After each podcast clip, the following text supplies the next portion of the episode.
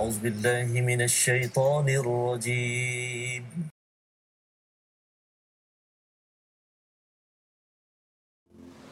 أعوذ بالله من الشيطان الرجيم. بسم الله الرحمن الرحيم. الحمد لله رب العالمين. الرحمن الرحيم. مالك يوم الدين. إياك نعبد وإياك نستعين. اهدنا الصراط المستقيم. صراط الذين أنعمت عليهم غير المغضوب عليهم ولا الضالين.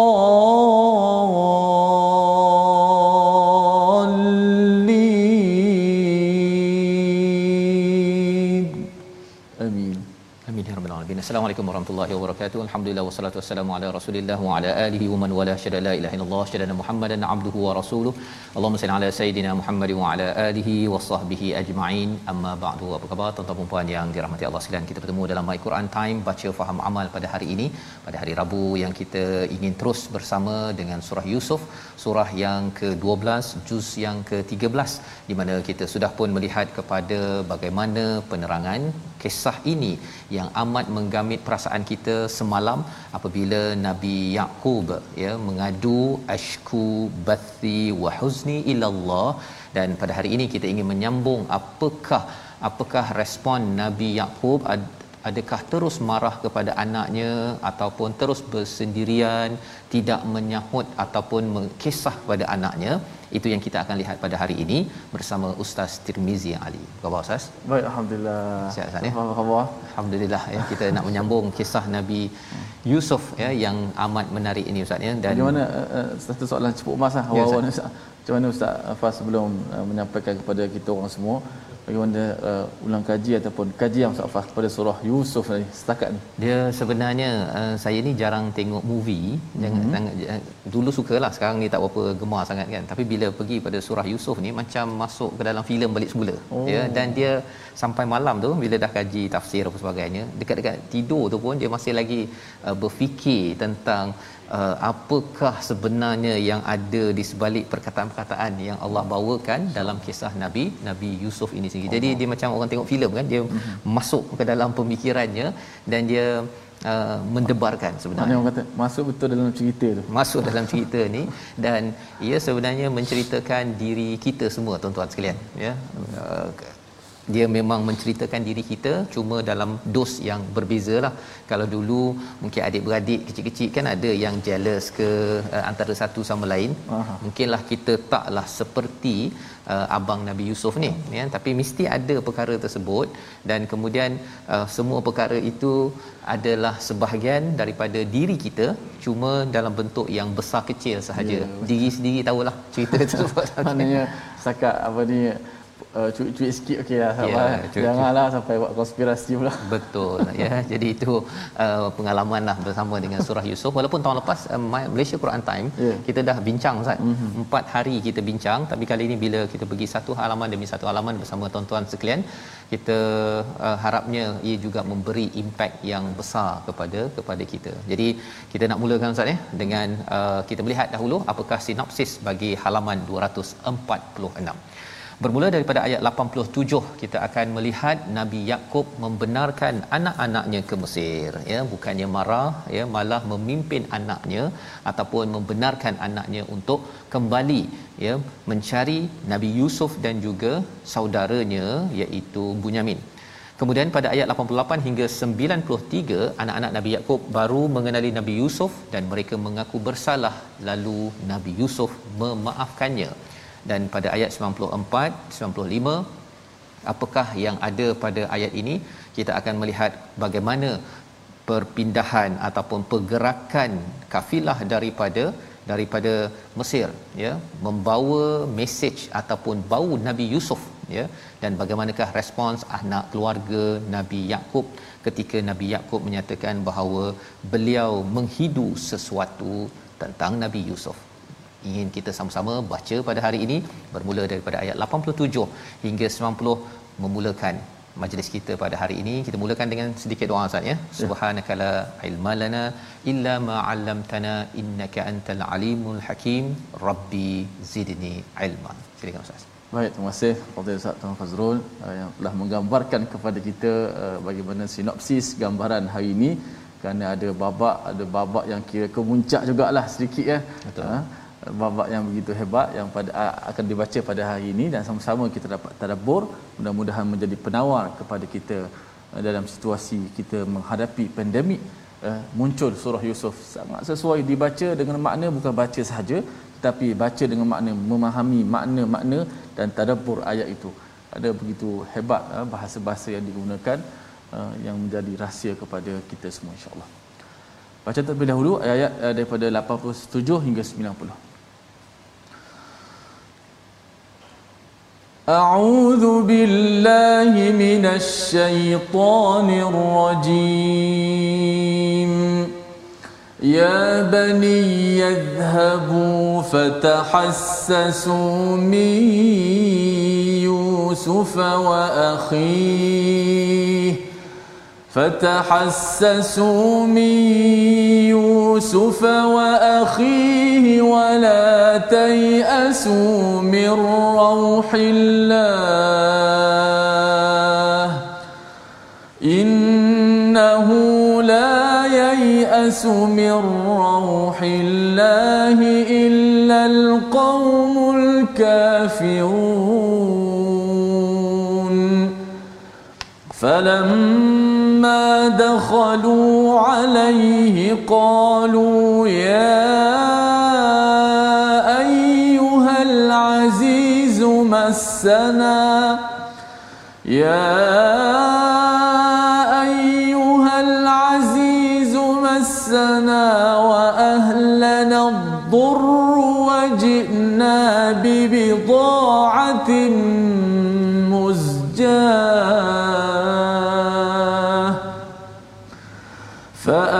لنا الكيل وتصدق علينا.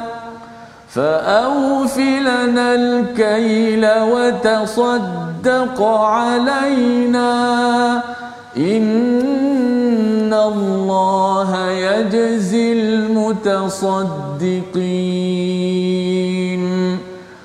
قال هل علمتم فعلتم بيوسف وأخيه إذ أنتم جاهلون.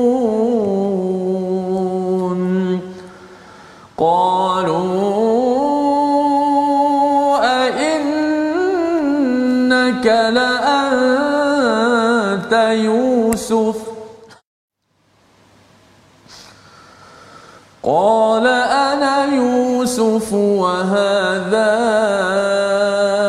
أخي قد من الله علينا إنه من يتق ويصبر فإن الله لا يضيع أجر المحسنين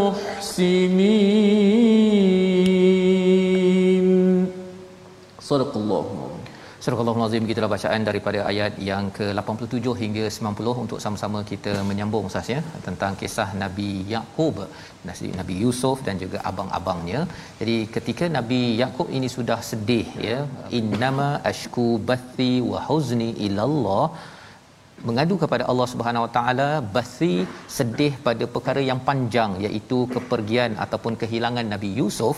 Wahuzni itu merujuk kepada kesedihan kerana Bunyamin dan juga kepada anak sulungnya itu yang yang uh, ditahan ya.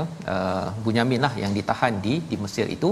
Maka itu menyebabkan Nabi Yakub amat sedih maka kesedihan itu tidak menghalang nabi nabi Yakub untuk terus ya memimpin anaknya ataupun mendidik anaknya dengan perkataan pada ayat 87 wahai anak-anakku ya bani yadhhabu fatahassasu min yusuf wa akhi pergilah kamu cari berita tentang Yusuf dan dan saudaranya wala tayasu mir rauhillah ya jangan berputus asa daripada rahmat Allah Subhanahu wa taala.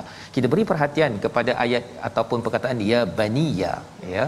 Walaupun nabi Yakub sudah kecewa sedih tetapi beliau masih lagi menyatakan ya baniya beliau tidak me, me, mengikut perasaan tetapi menyatakan wahai anakku idhabu fatahassasu. Ya pergilah ke mana?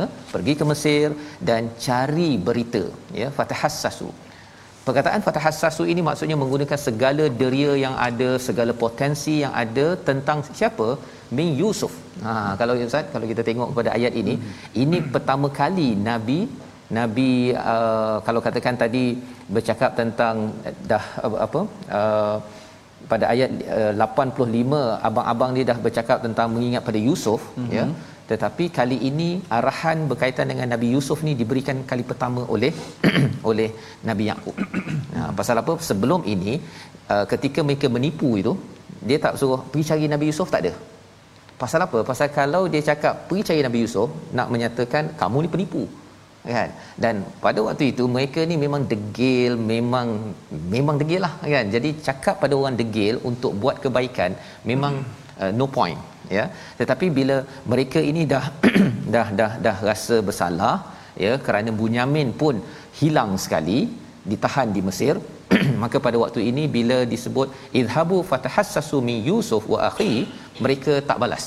Mm-hmm. Mereka tak balas. Maksudnya betul lah sebenarnya Yusuf masih ada. Mm ya Yusuf masih ada dan mereka sebenarnya menipu pada masa lepas tapi Nabi Yakub tidak fokus kepada kamu menipu. Sebenarnya abah tahu kamu menipu. Dia, Nabi Yakub tak cakap begitu. Terus saja fatahassasu min Yusuf wa akhi iaitu saudaranya Bunyamin. Padahal sebenarnya yang ada dekat Mesir adalah tiga orang. Nabi Yusuf Bunyamin dan uh, yang sulung. Tapi yang sulung tak dinyatakan di sini hmm. ya tak dinyatakan sini pasal apa? Pasal yang sulung tu bukan kena tahan. Dia yang pilih sendiri tak nak balik disebabkan malu. Kan? Malu dulu dia yang bagi idea dialah yang meminta izin Bunyamin dihantar ke Mesir dan dah dua kali dah dia buat silap jadi dia tak nak balik dia yang pilih. Bukannya dia di ditahan. Maka diingatkan oleh Nabi Yakub wala tayasu mir rauhillah. Jangan berputus asa daripada daripada rahmat Allah. Rauh ini maksudnya ada kata dengan rih iaitu udara yang sejuk maksudnya. Hmm. Jadi bila kita ini uh, sentiasa mengharapkan rahmat Allah, kita ini menyejukkan hati kita disebabkan apa? Anak-anak Nabi Yakub sudah panas. Apa maksud panas? Panas gelisah kerana dahlah buat perangai pada Nabi Yusuf pada adiknya. Kemudian pada Bunyamin pun tak dapat diselamatkan dan mereka rasa amat-amat bersalah maka dinyatakan innahu la yai'asu mir rauhillah illal qaumul kafirun. Tidaklah yang berputus asa pada rahmat Allah itu kecuali orang yang kufur yang tidak bersyukur kepada Allah Subhanahu wa taala. Jadi uh, di sini uh, menurut kepada As-Sa'di ya menyatakan apakah faedah baik sangka dengan Allah ya rahmat Allah rauhillah ini? Kesannya apa? Kita akan rajin dan bersungguh-sungguh dengan apa yang diharapkan. Macam anak Nabi Yakub pergi ke Mesir tapi kalau putus asa, kesannya ustaznya ialah kata As-Sa'di melambat-lambatkan dan melewatkan untuk melakukan kebaikan. Hmm. Itu kesannya. Ya, jadi walaupun tersilap, memang tersilap, tetapi orang yang tidak putus asa daripada rahmat Allah, dia take action. Ha, mengambil tindakan. Tapi kalau katakan waktu pandemik ini, dia duduk je, tak tahu dah nak buat apa. Ustaznya, ada juga yang depressed begitu. Hmm. Sebenarnya salah satu perkara yang perlu diberi perhatian, depressed itu kerana masih ada harapan pada Allah ke tidak? Kalau masih ada insya-Allah sebenarnya Allah boleh bantu. Sebagaimana Allah pernah bantu orang-orang lain yang pernah juga menghadapi cabaran. Itu bezanya. Orang yang berbaik sangka dengan orang yang kufur kepada Allah Subhanahu Wa Taala ya. Jadi ini penerangan pada ayat yang ke-87. Maka mereka masuk. Masuk ke ke Mesir itu dan mereka berkata kepada Nabi Yusuf. Tapi mereka tak kenal lagi ustaz ya? Hmm, dia panggil apa? Ya ayyuhal aziz. Oh. wahai Tak cam masa ni tak cam. tak cam lagi tak cam lagi ya? Uh, dia kata apa? Masana kami telah ditimpa kesengsaraan dan kami datang membawa barang-barang yang tidak berharga maka penuhilah bantuan untuk kami dan bersedekahlah kepada kami. Sesungguhnya Allah memberi balasan kepada orang-orang yang yang bersedekah ya. Jadi apakah yang disebutkan oleh mereka? Uh, wahai al-aziz maksudnya hmm. dia panggil dengan panggilan yang mulia. Ini pasal mereka ni sebenarnya kasar. Dengan ayah mereka pun kasar. Tapi bila mereka dah sedar mereka perlukan bantuan mereka panggil panggilan yang mulia mereka dalam keadaan yang amat amat mudarat ataupun sengsara dan mereka kata mereka bawa uh, barang yang muzjah. Ya. Apa maksud muzjah itu? Muzjah ini barang yang dah tak bernilai ustaz. Mm-hmm. maksudnya mereka dah tak ada dah collateral tidak ada barang tukaran lagi. Syarat dalam uh, bantuan ini ini perkara yang perlu kita beri perhatian pada zaman pandemik ini barisan pemimpin uh, tuan-tuan uh, umum ya. Bila kita nak bagi bantuan dalam keadaan uh, cabaran ini Nabi Yusuf menggunakan teknik apa? Bawa sesuatu barang tukaran baru dapat bantuan yang besar ya. Seperti uh, apa uh, barang makanan se, uh, berat untuk seekor unta boleh bawa ya. Tapi mesti bawa barang tak boleh kira kosong je okey? Saya nak barang tak boleh ya? Mengapa? Bila kita lihat uh, uh, manfaatnya ialah dia mewujudkan masyarakat rakyat yang bertanggungjawab. Kalau tidak apa jadi? Ialah uh, saya nak 500 saya nak 500 saya nak beras saya nak bawang. Dia ambil saja duit yang ada free money. Duit hmm. percuma tetapi dia tidak pun menggunakan potensi yang ada ataupun mungkin bagi setengah orang dekat rumah masih lagi ada uh, perabot yang mahal-mahal dia masih lagi ada kereta mahal-mahal cuma dia dah habis duit 5000 nak bayar duit minyak BM ataupun kereta-kereta besar yang dia ada tersebut. Jadi kaedah Nabi Yusuf uh, memerintah pada waktu ini rakyatnya kena bawa barang tak kisahlah. Jadi dalam hal ini abang ni kata kami bawa bibidaatin muzjah ya iaitu barang yang tak berharga ya fa'aufil lana kaila wa tasaddaq alaina iaitu tolonglah penuhi apa yang kami perlukan dan sedekahlah pada kami. Pasal kamu ni adalah orang dan Allah memberi balasan pada orang yang bersedekah. Uh, manis perkataannya ustaz. Ya manis perkataan dan ulama memberikan uh, komentar. Salah satunya ialah uh, tentang perkara ini uh, oleh uh, Ibnul Juzai. Dia menyatakan kalau kita gunakan perkataan yang bagus orang yang rasa garang pun akan mula mengasihani seseorang. Ini yang kita boleh belajar daripada ayat nombor 88 kita nak baca sekali lagi ayat 89 ya. Kerana kerana ini perkataan daripada Nabi Yusuf selepas mereka dah bercakap panjang tu mm-hmm. Nabi Yusuf membalas. Ayat 89 Ustaz. Baik, masya-Allah uh, apa nama ni? Sekarang ni dah uh, cerita ni dah berlaku uh, sejak sekian lama Ustaz. Eh? Masa kecil tu dia orang dah tengah tolak Yusuf dalam telaga tu alaihissalam. Sekarang ni dah cerita ni berapa berapa, berapa babak dah berlaku selepas tu. Oh nak sampai kepada satu babak yang seterusnya pula. Uh, ni balasan Nabi Yusuf eh? ya Okey, baik kita baca pada ayat yang ke-89. A'udzubillahi minasyaitonirrajim. قال هل علمتم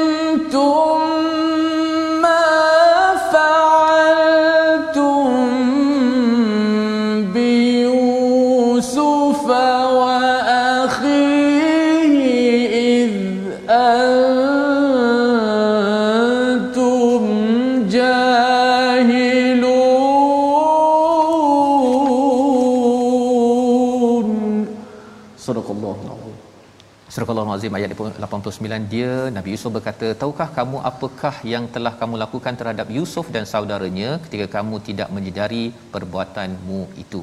Jadi kali ini terbongkar Ustaz ya. Hal alimtum kamu tahu tak apa yang kamu telah buat? Fa'altum itu maksudnya buat tanpa betul-betul fikir oh. ya bi Yusuf pada Yusuf dan juga wa akhi pada Bunyamin id antum jahilun ketika kamu mengikut perasaan Oh, maknanya tiba-tiba Yusuf mengimbau balik apa yang kamu buat dulu. Ya. Dia tak kenal lagi ni. Oh, kenal. Jadi dia tanya, "Kamu tahu tak apa yang kamu dah buat pada Yusuf?" Dia pun terkejut. kan? eh dia yang tanya pada ayat seterusnya, "Eh, innaka la anta Yusuf?" Kamu ka- kamu Yusuf. Begitu kan. Tapi dalam ayat yang ke uh, 89 yang Ustaz baca tadi tu menarik Ustaz ya pasal hmm. istilahnya bi Yusufa wa akhi iaitu pada Yusuf dan juga kepada saudaranya yang masuk telaga buta itu adalah Yusuf, Yusuf. kan? Bunyamin almost seperti tidak dibuat apa-apa. Hmm. tapi sebenarnya bila Bunyamin duduk dengan Nabi Yusuf itu terbongkarlah cerita rupanya yeah. bukan sekadar Nabi Yusuf kena Bunyamin pun kena buli. Mana yang di, dia orang uh, dengki ni pada Bu Yusuf dan juga akhirnya Bunyamin juga ya iz antum jahilun kamu ini mengikut jahil. Jahil dalam al-Quran bukan kerana tidak ada SPM ataupun kerana dia tidak ada ijazah ataupun tidak ada PhD tetapi kerana tidak dapat mengawal perasaan. Itu orang jahil. Walaupun dia ada pelajaran tinggi tetapi dia masih pergi emergency lane misalnya mm-hmm. masa jam maka itu adalah orang yang jahil dan membawa kepada perkataan pilihan kita sama-sama kita saksikan iaitu perkataan kita ialah hassa ataupun hassasa maksudnya merasai mengetahui menyelidik. Enam kali di dalam al-Quran inilah tindakan yang dinasihatkan oleh Nabi Yakub kepada anaknya untuk selidik dan cari maklumat tentang Yusuf dan mereka setuju. Menunjukkan bahawa mereka ini tahu Nabi Yusuf masih hidup kerana mereka tidak pernah membunuhnya tidak pernah seekor serigala membunuhnya. Malah apa yang mereka bawa suatu masa dahulu beberapa belas tahun puluh tahun yang lepas adalah satu penipuan. Apakah yang berlaku selepas itu? Kita berehat sebentar. My Quran time. Baca faham aman insyaallah. Masyaallah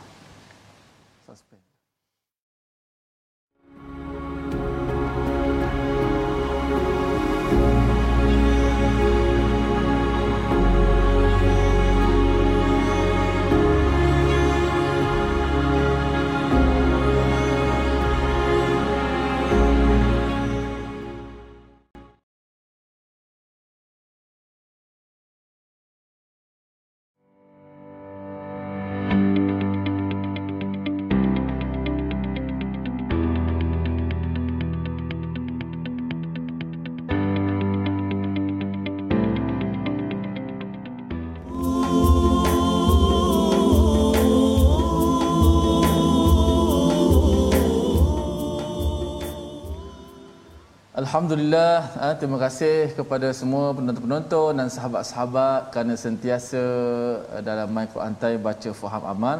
Ah, begitulah kita menelusuri kisah Nabi Allah Yusuf salam. Kita tengok tahap kesabaran Nabi Yusuf ni begitu hebat. Di antara siri-siri kesabaran Nabi Yusuf ni. Nabi Yusuf tak terus pergi tumbuk. Kalau kita sekarang ni aku dah ada power kan tiba-tiba kau datang kepada aku pula Allahu akbar. Tapi inilah nak nak yang kita nak belajar pelajari sebenarnya dengan Nabi Yusuf ni.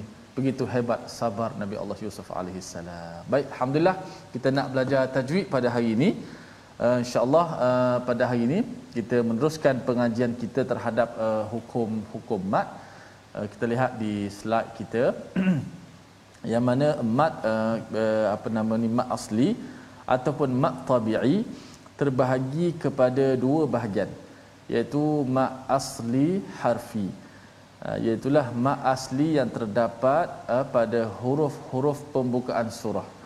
Uh, seperti taha ia juga dikenali sebagai mak asli cuma disebut sebagai mak asli harfi. Ini pecahan saja. Jangan kita pening-pening. Yang kedua disebut sebagai mat asli kalimi iaitu mak asli yang terdapat pada kalimah-kalimah al-Quran uh, contoh dalam surah Hud ayat 49 nuhiha ilaik. Nuhi. Tengok waw yang mati sebelum bagi depan. Nuhi. Hi. Ha? dibaca panjang hi tu sebab ada ya yang mati. Ha, tu uh, contoh-contoh mak ataupun kita sebut sebagai mak asli yang mana selepas ini kita akan membicarakan lebih lanjut berkenaan dengan uh, hukum mat ini. Uh, kerana hukum kalau mat asli itu itu disebut asli mat tabi'i secara tabi'i. Bias uh, itu memang memang orang Arab sendiri kalau dia bercakap contoh kita kata apa uh, Yusuf ha, Nabi Yusuf. Yusuf dia akan panjangkan Yusuf. Uh, itu secara asli. Eh waw otomatis dia bagi uh, bagi depan dipanjangkan Yusuf. Kalau kita orang Melayu kita cakap Yusuf Yusuf Yusuf. Ha, kita tak ikut dia, dia punya uh, mat tu Ha, kalau orang Arab memang percakapan hari dia akan ya Yusuf Yusuf dia akan tekankan suara you tu kerana ada mat dipanjangkan. Ha tu biasa tu sebab tu disebut sebagai mat asli. Berlaku kerana berlaku kerana huruf mat alif waw ya. Yang akan kita terangkan pada uh, secara panjang lebar nanti apabila uh, huruf mat itu uh, bertemu dengan huruf seperti hamzah dan sukun. Insya-Allah. Wallahu a'lam. Baik, terima kasih ucapkan kepada Ustaz uh, Tirmizi untuk menjelaskan tentang hukum mat sebentar tadi Ustaz ya. Hmm. Sebagai pengenalan awal ada mat asli, kalimi dan Ya. juga harfi Ya. ya, huruf dan juga kalimah ya mungkin istilah lah Ustaz Itu ya. ah, istilah. Istilah yang penting ialah cara bacaannya itu tuan-tuan ingat ketika berjumpa dengan Taha ya sebentar tadi ataupun contoh-contoh yang yang lain. Baik, kita nak menyambung Ustaz ya. Tadi Ya. kita dah baca sampai ayat 90 dan kita sudah pun melihat secara ringkas ayat 89 tersebut wa akhi id antum jahilun maksudnya ialah uh, Nabi Yusuf bertanya hmm. ya uh, kamu tahu tak apa yang kamu dah buat pada Nabi Yusuf uh, ataupun pada Yusuf hmm. ya di Yusuf? Tetapi mereka mereka sebelum ini tak mengetahui bahawa Al-Aziz pemerintah pada waktu itu adalah adik mereka iaitu Yusuf itu sendiri. Maka mereka membalas qalu a innaka la anta yusuf. Ya terkejut dia a innaka la anta yusuf? Ya Allah. ya beberapa kali-kali tu kan. A innaka la anta ya beberapa kali-kali kamu kamu Yusuf? Okey jadi kata Nabi Yusuf ana Yusuf wa hadha akhi. Dan ini adalah saudaraku ya. Jadi terbongkarlah ya tentang pertemuan uh, adik beradik tersebut. Dan kali ini bagaimana Nabi Yusuf membalas? Ha Ustaz ya. Ni hmm. sebetulnya macam saya cakap tadi kan boleh dia balas tumbuk ke nak balas nak pergi balik. Tapi kata Nabi Yusuf qad manallahu alaina ya Allah telah menganugerahkan kepada kepada kami berbanding dengan perkataan abang-abang ni dahulu ketika mereka berkumpul tu dia kata apa kita ni usbah Hmm. Kita ni satu geng, kita ni kuat ya. Tetapi kalau Nabi Yusuf tak cakap kami ada kuasa kan. Kita boleh buat apa saja tak. Terus saja dicakapkan manallahu alaina melambangkan akhlak yang amat tinggi bagi seorang Yusuf dalam kisah ini innahu may yattaqi wa yasbir fa innallaha la yudhi'u ajral muhsinin hmm. iaitu barang siapa yang bertakwa dan bersabar. Ha ya, takwa dah tentu takwa ni besar. Takut kepada Allah tetapi wayasbir bersabar ustaz. Allah. Wayasbir Allah tidak akan mengurangkan ganjarannya kepada orang yang berbuat baik. Apa cerita tentang sabar? Pasal sabar dulu apa ustaz? Sabar masuk telaga ya sabar kena buli sabar ketika dijual murah dekat pasar hmm. sabar masuk ke dalam tempat yang apa yang mulia tetapi digoda diancam masuk penjara sabar masuk penjara semua itu Allah ataupun Nabi Nabi Yusuf kata Allah tidak akan sia-siakan perkara-perkara tersebut. Jadi ini adalah perkataan daripada Nabi Yusuf beritahu kepada abangnya dan apakah balasan abang mereka? Kita baca ayat 91 sehingga 95. Silakan Ustaz. Baik, uh, kita teruskan uh, pengembaraan kita cerita yang disebut sebagai awal surah yang awal tadi. Ahsanal qasas, uh, sebaik-baik cerita Allah turunkan dalam Al-Quran Al-Karim antaranya surah uh, Yusuf uh, alaihi salam. Uh, Masya-Allah. Uh, kita nak lihat uh, kemuncak apakah balasan Nabi Allah Yusuf alaihi salam kalau kita orang buat jahat kepada kita kita balaskan jahat juga kepada dia maknanya kita sama dengan dia. Mm-hmm. kan? Kita sama. Bezanya dia buat dulu lepas tu kita buat kemudian. Tapi tengok Nabi Allah Yusuf alaihi salam uh, subhanallah memang benarlah layak beliau seorang nabi pilihan Allah kerana sentiasa sabar antara saya rasa antara surah yang banyak perkataan sabar surah Yusuf Ustaz Betul, Ustaz. Dan cakap tentang sabar di sini menarik Ustaz ya. Mm-hmm. Dia ada dua jenis sabar mm-hmm. ya ataupun tiga lah ya. Sabar pada Tuhan, sabar pada ujian yang datang Allah. dengan sabar pada manusia yang kita boleh balas. Allah Sabar kepada Tuhan memanglah Allah suruh kita solat mm-hmm. apa kita sabar Ya, kan. Sabar kepada ujian, datang mm-hmm. pandemik COVID-19 mm-hmm. kan. Kita tak boleh balas pun. Kita sabarlah kan. Tapi sabar yang lebih tinggi ialah orang buat kat kita kita ada kuasa boleh balas balik Allah. tapi tak balas macam Nabi Yusuf itu sabar lebih tinggi Allahu akbar kita baca Ustaz Baik. Ayat 91 hingga ayat 95. أعوذ بالله من الشيطان الرجيم بسم الله الرحمن الرحيم قالوا تالله لقد آثرك الله علينا وإن كنا لخاطئين. قال لا تثريب عليكم اليوم. قال لا تثريب عليكم اليوم يغفر الله لكم وهو أرحم الراحمين.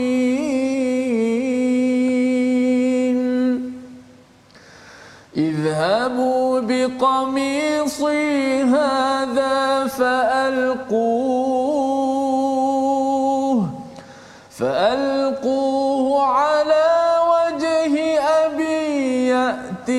بصيرا واتوني باهلكم اجمعين ولما فصل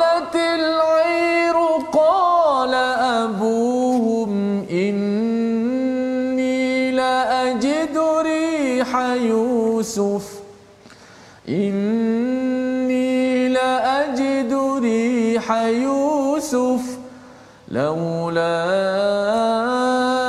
أن تفندون. قالوا تالله إنك لفي ضلالك القديم. صدق الله العظيم. Surah Al-Azim begitulah bacaan daripada ayat 91 hingga 95. Ayat 91 adalah respon daripada uh, abang-abang Nabi Yusuf ya. Mereka berkata, "Tallah ya, demi Allah laqad atharakallahu alaina wa in kunna la khatiin. Ya apakah respon mereka bila mereka tahu bahawa memang nabi yang depan ini al aziz itu adalah Yusuf dan juga mereka bertemu kembali kepada uh, Bunyamin maka pada waktu itu mereka bersumpah demi Allah sesungguhnya Allah telah memberi keutamaan kepadamu ya ke atas kami. Maksudnya sekarang ni yang menangnya ialah Nabi Yusuf. Mereka mengaku dah ya Surrender, kali ini surrender. Mereka tak ada cakap usbah kami ni geng yang saduk yang boleh selamatkan. Tak ada tak ada tak dia dah mengaku pasal apa? Pasal mereka mengaku satu Nabi Yusuf memang dah hebat dah. Dah ada kuasa hmm. maksudnya. Tapi lebih daripada itu Nabi Yusuf membawakan perkataan-perkataan yang yang amat menyejukkan Ha ya menyejukkan sebagaimana ayah mereka kata pergilah jangan putus asa daripada rauhillah maka mereka bertemu dengan rauhillah ini pada Nabi Yusuf Ustaz. Hmm. Ustaz Nabi Yusuf ni orang yang sentiasa muhsin berbuat baik hmm. kepada Allah kesannya itu dia nampak dalam bagaimana Nabi Yusuf mem- membalas mereka ya seperti mana yang disampaikan sebentar. Sebentar tadi dia tak balas sindir uh, kita berdua ni lebih kuat tau daripada kamu bersembilan orang sepuluh orang ni. Ha, dia tak cakap begitu. Allah. tapi laqad manallahu alai alaina.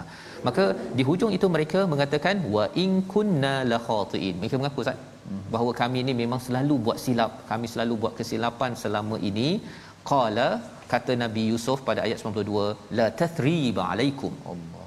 al-yaum tidak ada celaan pada kamu semua pada hari ini. Dan juga yaghfirullahu lakum. Kita beri perhatian kepada ayat ini. Yang pertama ustaz ya la tathriba alaikumul yaum. Nabi yusuf tak nak ungkit cerita lama dan tidak mahu memberi sesuatu istilah yang digunakan oleh uh, salah seorang uh, daripada imam iaitu Ibnu Juzai. Dia kata uh, tidak diberitahu tentang perkara-perkara yang uh, telah berlaku Al-Baghawi menyatakan tidak diperiksa dan juga tidak disebutkan dosa-dosa. Allah. Tak ada pula cakap kamu dulu uh, tipu abah ke? Ha ya tak ada cakap begitu. Kamu dulu ni dengan sebab kamulah aku ini jadi masuk penjara, tak ada. Langsung tidak dinyatakan perkara tersebut, ya Nabi Yusuf boleh menggunakan kuasa yang ada pada waktu itu untuk membongkar segala-galanya. Inilah orang yang pengkhianat tidak cakap apa-apa yaghfirullahu lakum. Maksudnya hal diri dia dia maafkan kemudian dia mohon ampun pada Allah untuk abang-abang mereka. Wa huwa arhamur rahimin. Perkataan ayat 92 itu melambangkan betapa indahnya seorang Yusuf ustaz ya. Yang boleh membalas dengan cara yang terbaik pada seorang ataupun abang-abang yang pernah berkhianat kepada kepadanya. Pada ayat 93, apakah yang dibuat oleh Nabi Yusuf kepada abang-abang dia? Izhabu biqamisi. Izhabu biqamisi, bawalah baju aku ini dan kemudian letakkanlah di atas wajah uh, abahku, eh, ayahku. Nanti yati basira. Ada dua maksud di sini. Satu penglihatan akan dapat balik dan yang keduanya ialah nanti bila ayah datang nanti ayah boleh melihat melihat aku semula. Waktuni bi ahlikum ajma'in. Subhanallah Ustaz. Hmm. Kata Nabi Yusuf, bawalah semua ahli keluarga yang ada dekat uh, Palestin, dekat Syam sana tu, tolong bawa semua. Dia sebenarnya bila kalau orang yang akhlak yang tak berapa mulia, dia kata, bawa ayah, mak semua, tapi kamu dengan ahli keluarga kamu ni, uh, duduk je dekat Palestin, duduk je, tak payah nak datang-datang sini dah. Menyampah, dia cakap oh. begitu kan kalau seorang yang nak balas dendam boleh cakap begitu. Ya, ya. tetapi perkataan waktuni bi ahlikum ajmain melambangkan sekali lagi betapa indahnya akhlak nabi nabi Yusuf alaihi salam yang tidak berbalas membalas dendam. Maka ayat 94 itu adalah peristiwa penting. Peristiwa penting yang kita ingin baca sekali lagi. Apakah yang berlaku kepada nabi Yakub dan the power of t-shirt ha kan? Okey. Tentang betapa pentingnya baju komis Nabi Yusuf sebentar tadi. Ayat 94 bersama Ustaz Tirmizi. Masya-Allah, masya-Allah. Saya begitu terpegun sekali bila eh, ditadabbur surah Yusuf ni. Eh, oh, bagaimana seorang yang Ustaz sebut tadi? Pertama dia tak ungkit langsung. Ustaz. yang kedua dia tak balas dendam langsung. Dalam keadaan dia ada power dia adalah orang kepercayaan raja Ustaz eh? masya-Allah. Yang membuat keputusan decision maker tetapi dia tidak memilih untuk balas dendam. Bahkan dia kata hari ini tidak ada balas dendam tidak ada cercaan. Doa pula kebaikan sah Allah ampunkan kamu subhanallah. Inilah uh, yang patut kita contohi sebenar-benarnya subhanallah. Baik kita nak baca ayat 93 uh, eh, apa lagi yang, uh, yang cerita menarik daripada ayat 93 ni saya pun nak tahu juga. 94 94 94 94 insyaallah sama terus okey. Auzubillahi minasyaitanir ولما فصلت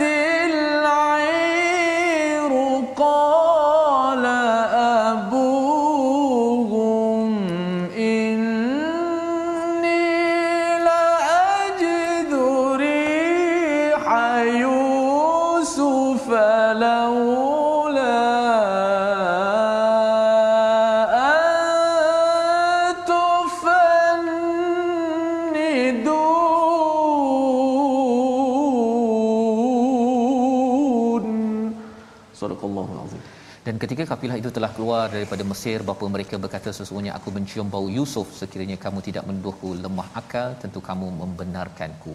Apa yang berlaku ialah tadi Nabi Yusuf kata biqamis, bawalah qamis ustaz ya. Hmm. Dalam kisah Nabi Yusuf, kisah surah Yusuf ni ada tiga jenis baju ya. Hmm. Satu baju yang bidamin kadhib, hmm. satu baju yang terkoyak, satu lagi baju yang diberikan. Kamu tak nak ambil baju aku sekarang? Nah lebih kurang gitulah kan tak nak ambil baju nah aku bagi baju ni. Kan? Hari itu ambil baju letakkan bidamin kadhib ada seorang lagi nak baju yang tarik daripada uh, agak-agaknya agak-agaknya lah. Teringat balik kisah lama oh ya. Bila bawakan baju ini pasal banyak lagi. Boleh bagi kopiah ke bagi uh, ridak ke apa sebagainya. Tapi bagi kasut ke kan? Tapi Nabi Yusuf masih memilih baju. Tapi kali ini baju ini adalah baju dengan kegembiraan. Allahu akbar baju kegembiraan ya. Sehingga kan Nabi Yakub kalau kita lihat perkataan fasalatil air apa maksud fasalatil air ini? Iaitu puak daripada Mesir ustaz ya. Ni belum masuk Syam. Syam dengan Mesir jauh. Baru bergerak je daripada Mesir Nabi Yakub sudah bercakap bahawa aku mencium la ajidu riha Yusuf. Ini perasaan seorang ayah seorang ayah. Instin cukup zaman sekarang orang cakap telepati lah apa sebagai istilah itu hmm. mak boleh rasa anaknya itu. Benda itu mudah bagi Allah nak buat. Allahu Mudah bila perasaan eh? perasaan itu atas dasar kasih sayang apatah lagi dengan satu keimanan ya satu keimanan yang Allah titipkan kepada Nabi Yusuf bersama anaknya yang berada di Mesir. Jauh tu Ustaz ya.